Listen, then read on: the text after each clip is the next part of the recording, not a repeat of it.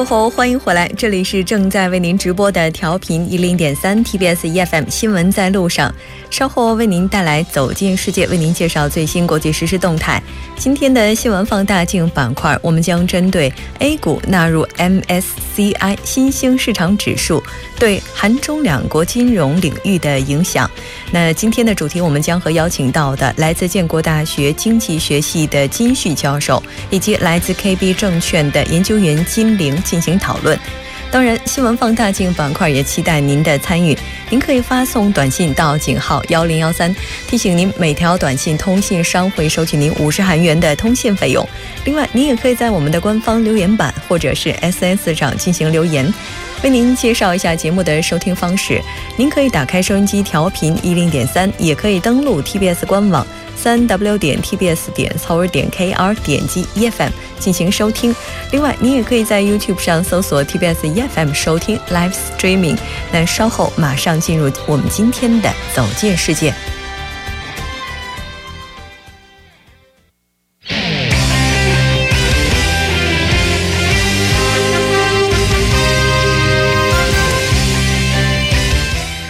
欢迎回来。接下来为您带来的就是我们今天的《走进世界》，为您介绍主要国际资讯，带您了解全球最新动态。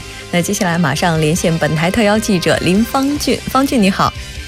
穆主播，你好，听众朋友们，大家好。很高兴跟方俊一起来了解今天国际方面的主要资讯。我们先来看一下第一条。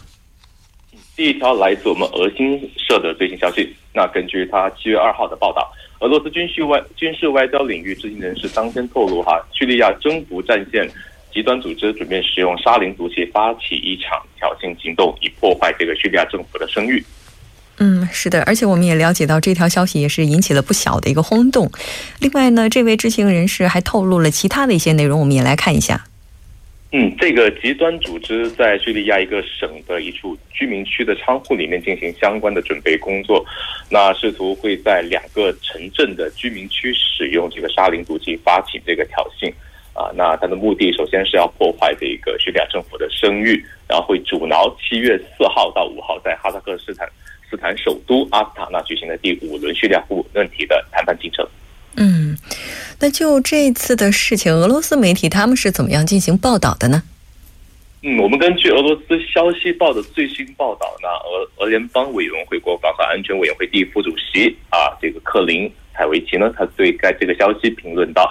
毫无疑问啊，这个消息的可信度非常的高。他也表示肯定和呃做做出了一番预测。那这个挑衅行动呢，可能会在近期发生。那俄罗斯表示方面，军方方面会表示密切的关注这个事态的发展。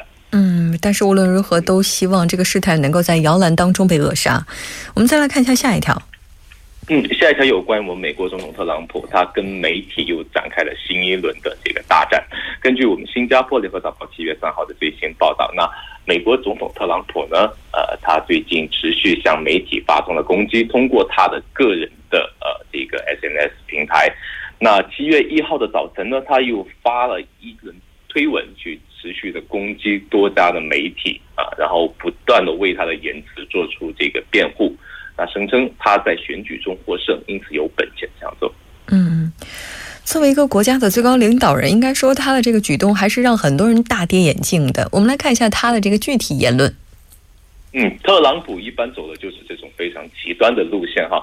那首先他在这个他的推文当中会臭骂美国的各大新闻媒体散播假新闻，然后对一家左倾媒体啊。节目呢，叫《早安桥》这款节目的两位主持人发出了这个粗暴的人身攻击。他在推特上这样写道：“他说，呃，形容这两位主持人，一位是疯子，一位是蠢的像石头啊。然后说他们呃不是坏人，但是他们低收视率的节目呢，是因为他们的老板所导致的，非常的差劲。然后早在六月二十九号的时候，他们就呃特朗普就发文攻击了这两位主持人，他说。”呃，这个节目非常的糟糕，然后会有为什么会有这样低智商的主持人在这个主持这档节目？嗯，作为一个领袖，然后他直接这样以人身攻击的方式去批评主持人，这确实是非常罕见的。那像这两位主持人，他们是怎么解释的呢？嗯，没有错。那这两位当事人呢？哈，他主持人呢，他就会在这个《华盛顿邮邮报》当中，他。就发布了一篇文章，他说，呃，对于特朗普的人身攻击，呃，表示既不震惊，也不感到受这个侮辱，但是质疑特朗普是否适合担任总统。嗯，那其实像他之后的话，据说这个推文就一直没有停下来，然后他一直使用推文，然后不断的去发出其他的一些类似于攻击或者是宣言这样的一些语句。嗯，没有错。那像。七月一号的晚上，他又发了一个推文，他说这一批假新闻媒体正在努力的这个说服共产啊共和党人和其他人。他说我不该使用社交媒体，哎，但是他说让大家要记得，他就是靠访问、靠演说、靠这个社交媒体赢得了总统选举。所以说，他觉得他现在的这种举动呢，跟这种假新闻当中是处于一种对峙的关系，而且他认为他一定会胜利。嗯，可能很多人在看到这条消息的时候，脑海当中会浮现其他的一些一些想法，比如说真真假假，假假真真，扑朔迷离，到底谁才是对的？这可能本身就是需要我们去挖掘的。那这条我们先了解到这里，再来看一下这一条，这条是来自日本。没错啊，那根据日本媒体的报道哈，那我们也知道自民党啊，他在东京都的议会选举当中已经惨败了，然后他们把这个失利归咎于加计学院，就是我们说的这个。前不前不久，在报道当中也跟大家呃分享过的关于这个安倍这个办学丑闻的这个消息啊，那他把这个事例归咎于这归咎于这个家庭学员，呃，正因为他们的这样的一种举动呢，导致选民对政府的批评真是水涨船高。那很多人也表示说，安倍他的责任也非常的大。对，因为刚刚好在这个关口爆出了加计学员这样一个办学腐败的事情，所以很难让人不产生类似的一些联想。那根据我们了解，已经宣布辞去日本自民党东京都支部联合会会长一职的代理干事也发表了自己的态度。嗯，没有错，这一位代理干事叫夏村博文，他在一档电视节目当中表示，他说考虑到有政治利用自卫队嫌疑。之前的这个防卫，像呃道歉彭美的失言啊，强行呃表决这个和睦追法等等呃呃这些考综合考虑到这些因素了以后，他他表示很遗憾，这个幕僚的呃这个失言和国会的论战当中造成了很大的一个影响。那同时他也承认，涉及到他本人关于这个家计学员的这个贿赂疑云呢，也造成了一定的影响。嗯，是的，我们再来看一下其他的一些人士，他们是怎么样看待这次事情的吧？嗯，像日本自民党前干事长这个石破茂，他来接受采访的时候就说，他不排除会重现八年前在都议会选举、众议众院选举中失落失落后沦为这个在野党局面的可能性。那包括现任外相这个岸田文雄呢，他也表示说，呃，应当接受这个国会议员的言行影响了选情的意见。嗯，是的，其实像类似的一些事情的话，未来可能还会发生。那就加急学院的事情看来，安倍首相应该要尽早的做出一个决断了。那我们再来看一下下一条。嗯，下一条我们来自英国路透社的消息。那根据英国路透社七月三号的报道呢，苏丹总统巴希尔呃在七月二号的时候就已经发布了一条政令啊，他表示苏丹将单方面延长与。反政府武装的停火协定，直到十月底，这一个就比美国计划解除对其长达二十年的贸易禁运早了两周。嗯，是的，我们听到现在的话，方俊在现场的话，似乎有电话的声音。嗯，好的，那这个美国到底是从什么时候表示将解除对苏丹的一个贸易禁运呢？呃，美国它在今年很早一月十三号的时候就表示，它要解除对苏丹的贸易禁运啊。那在此之前呢，他表示还要需要观望一百八十天，就为了观察苏丹是否会进一步改善人权记录啊，以及包括解决这个达尔富尔的交战地区在内的政治和军事冲突。嗯，那这个南苏丹哈，他在宣布独立的时候发生过大概有几次的这种军事方面的冲突呢？嗯，我们也知道南苏丹，它是在二零一一年宣布独立的时候啊，它有两个地区，包括这个科尔多凡省和这个兰宁罗综合区啊，这两个地区的这个军队和叛军之间呢，产生过一次非常大的这个战战争，啊，那包括它的一个那个达，我们刚才提到的达尔富尔地区的冲突呢，也是始于二零零三年，啊，所以说这些。跟冲突一直在不断的延续着，啊，根本没有停止过，呃，嗯，是的，没错。像这个南苏丹的话，它是于二零一一年的时候脱离了苏丹，并且独立。那像这个国家的话，它的石油产量也是占统一国家全部产量的大约三分之一，这可能也是冲突的原因之一吧。但是无论如何，我们都希望和平的区域可以扩大一点，再扩大一点。好的，非常感谢方俊给我们带来这一期连线，我们下期节目再见。下次再见。好的，稍后我们来关注一下这一时段的路况、交通以及天气信息。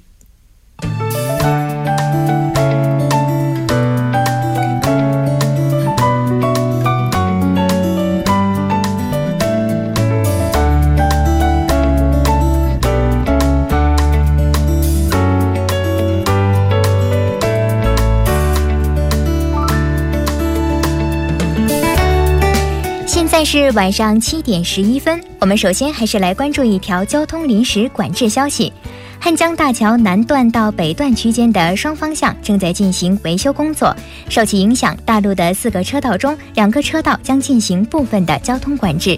维修的时间为六月二十七日到七月二十七日，具体的时间段为晚上十点到翌日的凌晨六点。接下来，我们再来关注一条路面情况。目前，仁川方向益州中修站附近发生交通事故，四车道正在处理交通事故。受到事故的影响，后车的行驶是十分缓慢的，希望过往的车辆能够注意避让。接下来，我们再来关注一下道路拥堵情况。内部循环路城山方向红志门隧道入口到红志门隧道出口，目前交通拥堵，平均时速低于二十四公里。内部循环路真灵隧道入口到红志门隧道入口，目前交通拥堵，平均时速低于十六公里。最后，我们再来关注一下今天的天气情况。昨晚下发的暴雨警报，截止到今天中午十二点为止，庆尚北道大部分地区、中清北道全部地区、世宗市、大田等地暴雨警报已被解除了。目前，庆尚北道的部分地区暴雨警报仍然处于持续的状态。提醒庆尚北道的听众朋友要提高警惕了。另外，济州岛的部分地区及庆尚北道的部分地区还下发了高温预警。在这里，还是提醒听众朋友们要及时补充水分，不要中暑。好的，以上就是这一时段的交通与天气信息。稍后继续为您刷新路面情况。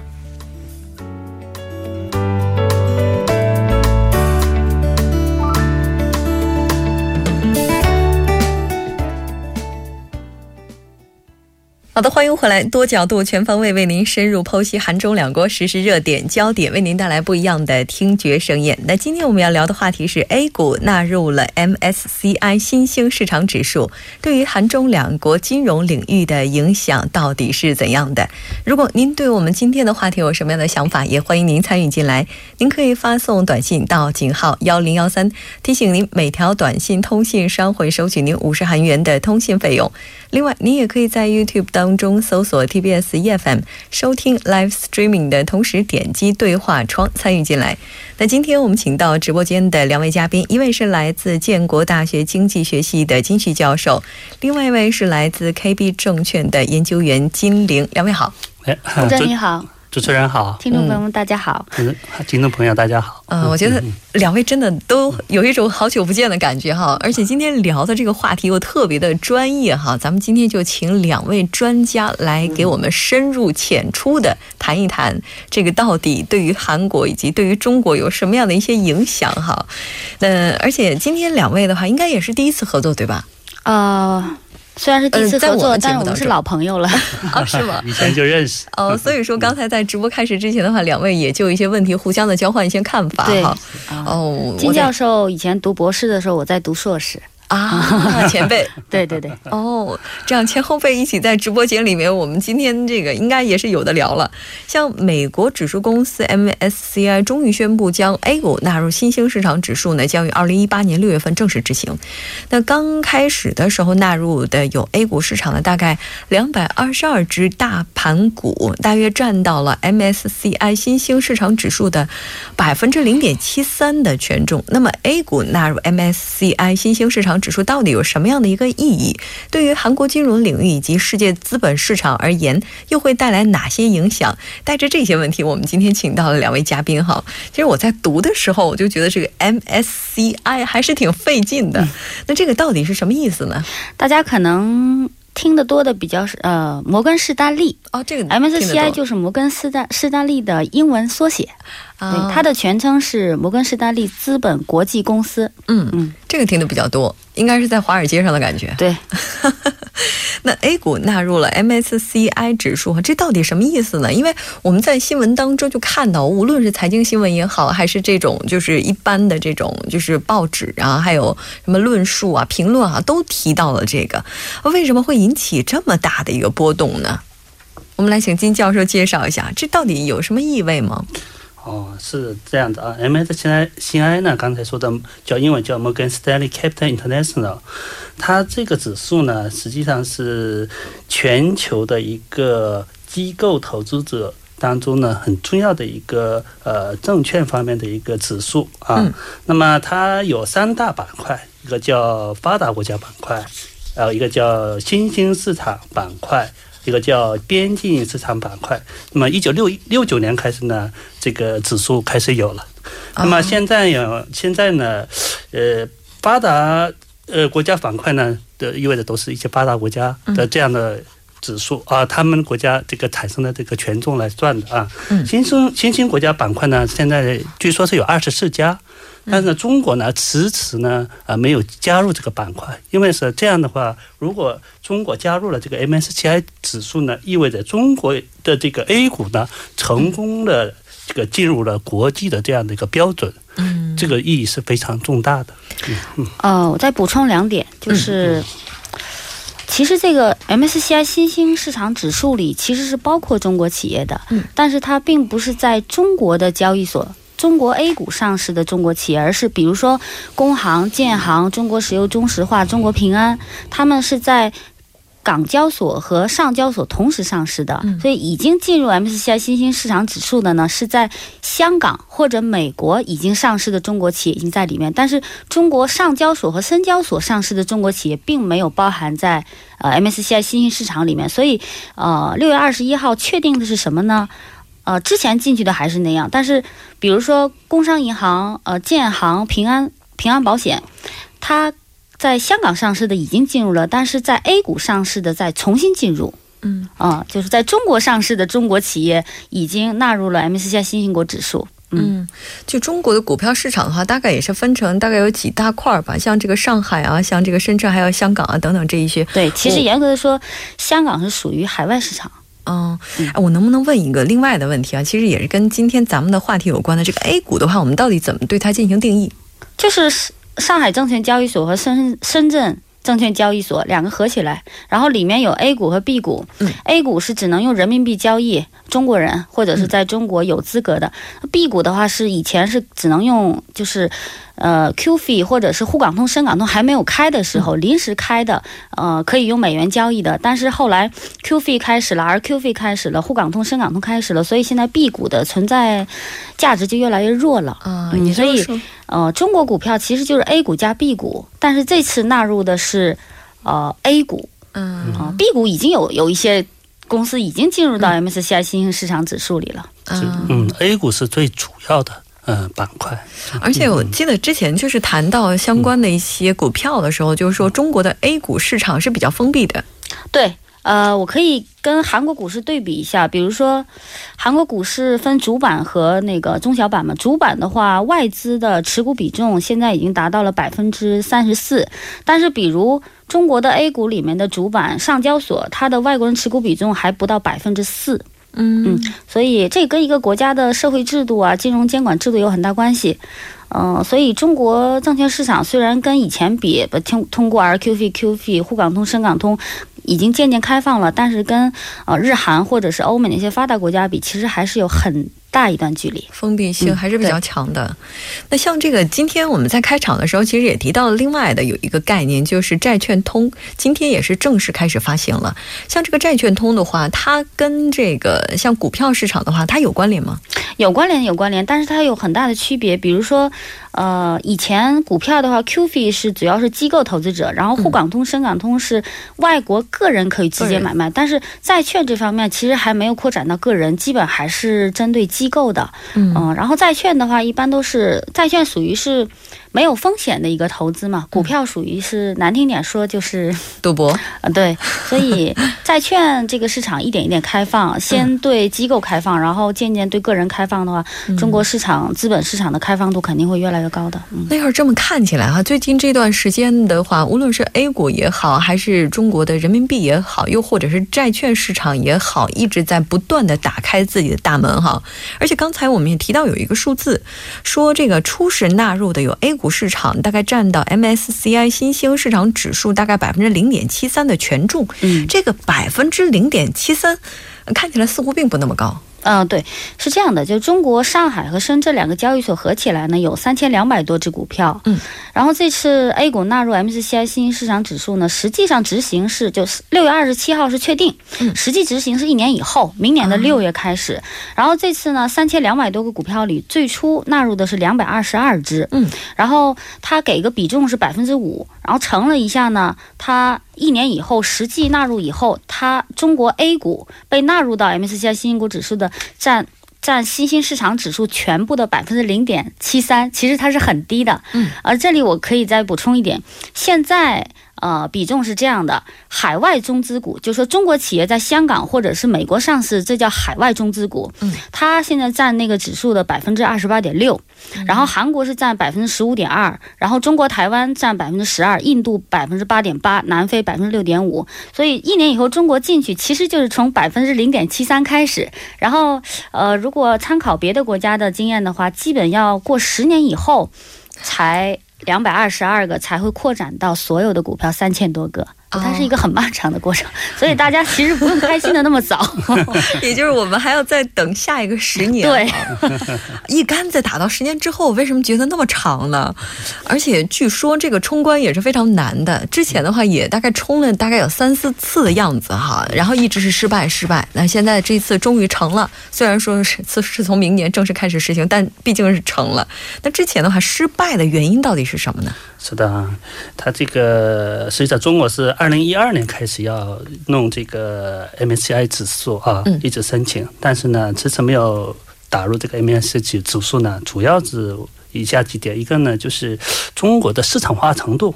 啊，国外认为呢还是不是很高的，因为你要上市的话，你必须有 I P I P O 嘛，对吧？你要这个，但是呢，这一块中国的股市过去呢暴涨暴跌，这个都很不很有问题。这样的话，他们一看这个投资的可靠性，他有点有点质疑安全性。嗯，第二个呢，法制化程度不不高。嗯，那么那么中国的股市呢，过去呢还是过多以有呃。这个依赖于这个政府的一个行政上的一个保护，嗯啊，这个也是一个主要的原因。你不是完全市场开放的，对吧？这个也是其中的呃第二点啊。第三个呢，中国 A 股呢，实际上刚才前面也讲了，就国际化程度还是很制约滞后的。那么 B 股呢，它它是。有这样的一个过程，但是 A 股呢一直只只在国内这个交易嘛，对吧？只是没有这个跟国际上接轨的。但是但是呢，最近的这个深港通啊，这个沪港通这样的连连的一个好事情，这个发展之后呢，这个中国的金融市场开放度也提高了啊。之后呢，现在最近呢又开始呃呃，可能考虑很多的因素呢。逐步逐步的这个呃开始认可了这个中国的 A 股要也要进入这个 MSCI 指数，大概是这样子。嗯，也就是说中中国前期的一些铺垫做的比较好，所以说这次被纳入的话也算得上是水到渠成。对我再补充两点，就是呃大家可能还记得，二零一四年十一月沪港通开启以后，一五年一月到七月，一五年上半年上证综指涨了百分之三十多，然后。嗯，三季度咵一下跌了百分之三十多，然后当时这三千多只股票里，连续几天有一千只股票都是停牌，但是正常按程序上应该，我作为上市公司，我先发布公告，我说我几月几号开始停牌。但是这些停牌大部分都是停牌的同时发的公告，或者是之后发的公告。那发达国家的那个大的投资者，他就会觉得你这是在干嘛呀？太太不规范了。嗯，所以这个是一年前他们拒绝纳入。呃，中国 A 股到 MSCI 新兴市场指数的一个直接原因，但是经过一年嘛，虽然这个问题还是有一点，但是呃，已经改善了很多。嗯，这个是一个原因。然后，嗯，再把范围扩大点呢，因为中国和美国其实已经是全球 G two 了嘛，从经济规模来说，其实它早就应该进入这个指数了。而且进入这个指数的国家，你看有印度、印尼、韩国、中国台湾、马来西亚、巴西、台呃。泰国、菲律宾，其实很多人均 GDP 比中国低的，经济发达程度比中国落后的。国家已经都进入了，但是他们资本市场的开放度比中国高，这个可能跟中国的，嗯，社会主义制度或者是金融监管中对，所以其实客观的从规模呀，或者是经济发展的这个，呃角度来说，其实早就应该放进去了。但是他们最不满的还是刚才金教授讲到的开放度很低，然后财务啊各方面，呃停牌这种公告也不正规，所以他们就是我觉得，其实。而且这次发布之前，他们为了中国还更改了一些细节，所以这次其实被纳入已经是市场基本都是预料到的。嗯，应该说市场是需要中国的，特别是这么大的一个国际市场哈。哎，跟全球经济不太景气有没有关系？我觉得有，呃，有一定关系。但是 MSCI 呢？他说到底，他是一个公司，那他做某个决定，其实是从他们市场的角度，他不会说人为的加一些政治或者不必要的那些。其实我们就把它看成一个一个公司的，呃，领导层做做了一个合理的决定，但他觉得一年前还不到那个份儿上，所以今年在观察一年以后，他觉得啊，很多地方都有改善啊，然后就加，嗯，就是个时间的问题。那也就是说，这家大公司在面对各种形形色色客户的时候，他就觉得这个客户哇这么有实力，资本这么雄厚，有一些问题，我可能需要观察观察。观察完了之后，就觉得哎，今年纳进来还是不错的哈。嗯，然后他们除了发展中国家以外，他还要很重视发达国家的客户，因为比如全球有一百个呃资产管理公司，他们有很多基金嘛，全球基金。那比如说他要推一个什么新兴市场有关的基金，他不可能。每个公司不可能有那么多研究人员，他就会参考 MSCI 发布的这个，比如说中国的外资股放百分之二十八的，什么韩国百分之十五，它是一个基准。虽然它是一个公司，它不是个机构，但它已经成为了一个基准。所以，他想把中国 A 股纳入的时候，别的已经存在的那么多九十多个客户，他们有发言权的。他说：“我觉得中国还不够成熟，不要放了。”所以，他根本不可能无视他们的意见。哦，这就是说，当这个一个国家它的经济实力到达一定程度的时候，你可能就会有发言权，但同时你也会影响到他人，对对，挺有趣的。好的，稍事休息，半点过后马上回来。